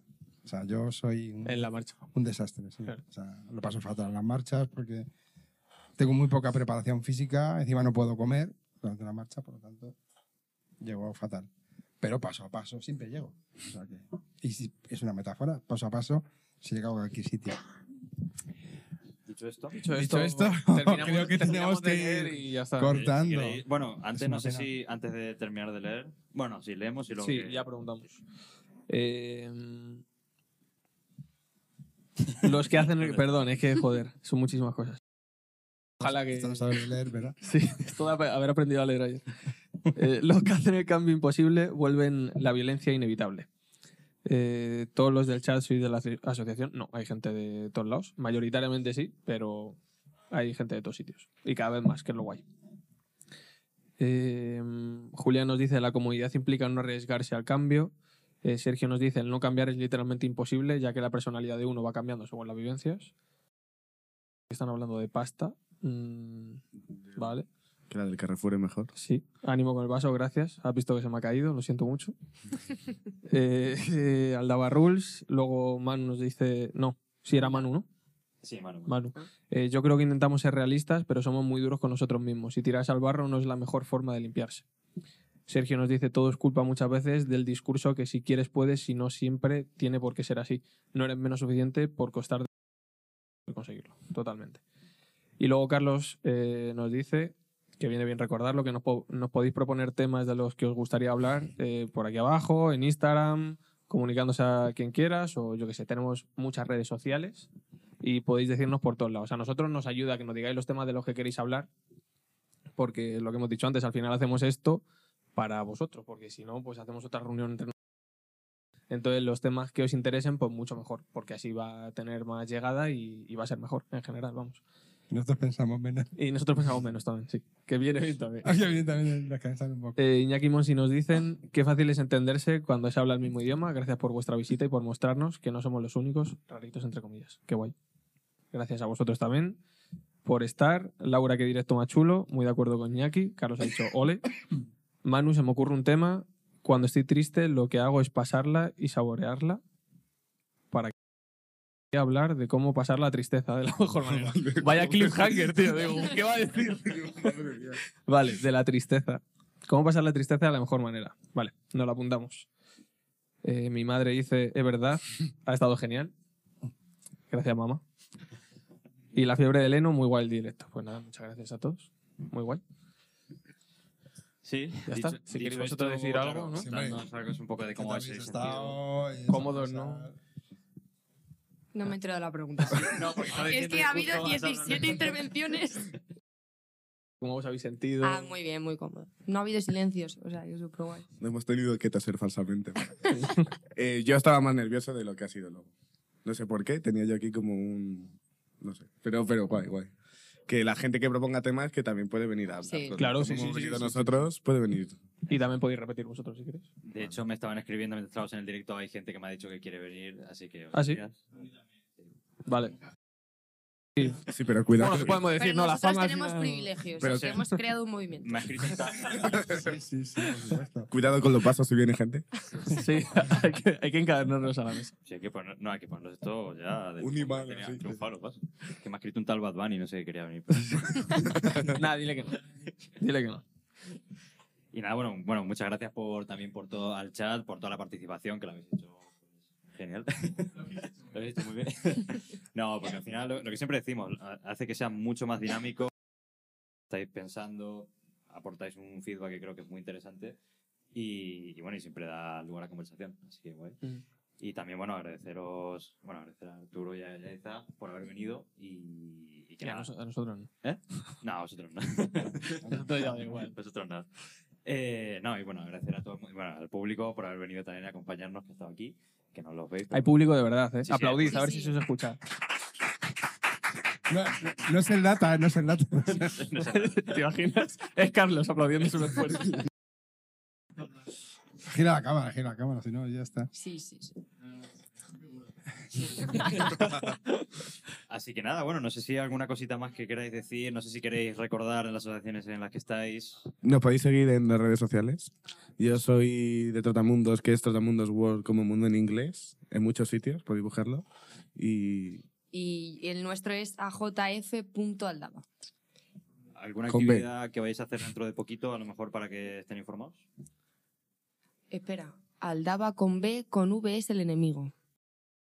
Bueno, Quería aclarar. Con V no, con V. No, realmente no. la Pero... escuela, pero... dicen por el chat, viva Aldaba con V. No, es broma. ¿Te imaginas? Ostras. Hay gente infiltrada. No, que, que eso, no Eh, sé si... Actividades próximas. Pues súper próximas que... Bueno, no sé. El- que mañana hacemos, no, mañana no. El miércoles hacemos en la Junta de Distrito de Loranca una conmemoración del Día de contra y luego el jueves se hace en Fuenlabrada Central en el espacio Joven La Plaza, que es el ayuntamiento antiguo, por si alguien quiere ir a conmemorarlo. Y no sé, Aldaba. Eso no es próximo, Julián. Eso es en febrero. Bueno, la, bueno, ya que está, la pasarela que vais a hacer en conjunto Aldaba y Trotamundos, ¿cuándo va a ser? Es el 24 de febrero y nos veis en Instagram para enteraros de más cosas. Va, perfecto. Bueno, ya, ya sabéis, eh, si os mola el tema de, de pasarela. Tiene más información. Ay, Todo mira. Y todo- pasarela y esas cosas. Está Guille, que también es de Aldaba. Guille está. Hola, Guille. Guille.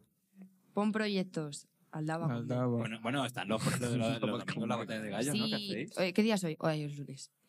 Ayer, Eh, ayer. El domingo que viene Claro, como la FMS, hacemos ¿no? sí, sí. Claro. Como la FMS. Sí. Misma producción. no, pero el, el Sí, estilo de sí. competición. Hacemos domingos, bueno, o casi todos, y es en el Parque de la Paz y está muy guay. O sea que podéis pasaros así, family friendly. No hay drogas, chicos. Lo prometo. No reírse, que es verdad. Además, luego que quede constancia que vamos con una bolsita recogiendo todos los vasos que van dejando y dejamos el parque limpísimo. Como los japoneses. ¿sí? Sí, sí, sí. Eh, vale, y nada, recordad también que el miércoles hay Pod Twist, el famoso podcast mundial de. Que participa Carlos, Ah, que, que vamos a hablar de Tarantino. En teoría me, me han apuntado. ¿De qué has dicho? de cuento. Has caído. Y, y nada, dicho esto, creo que ya es toda, toda la info que tenemos hasta ahora de actividades y todo eso. Eh, Fin. Hay, hay, hay. ¿Qué dice? Sí, para el fin de que llevar maleta o no. Claro, que tenemos convivencia dentro de poco. Lo- Ya, ya te explicamos. Sí, te lo explicamos por, te lo explicamos por el grupo, pero no es este fin de, ¿eh? No es es este fin de cara, no. El de Lepa. Ha preguntado si hay Ah, que, si hay que Lepa, llevar ¿Qué maleta. qué creéis, Tor? Digo, le mato, No, no, macho. No te preocupes, Aitor, que ya te, te lo explicamos. Hay que llevar mochila. No hace falta llevar maleta, pero ya te lo explicaremos. no te preocupes. el viernes hablamos. Y. Sí, es, Bueno, es el 17. sí. Así que nada. Con Ya esto está todo. nos despedimos. Muchas gracias a todas y a todos Muchas por- gracias. por, haber estado aquí. Gracias a Arturo y a Yaiza por habernos acompañado y a todo el público. Y a, bueno, y a Carlos desde realización, ¿no? que nunca le mencionamos. Y, y nada, que tengáis una buena noche. Muchas gracias. Chao, Chao, chao. Besos, Chao. besos. Chao.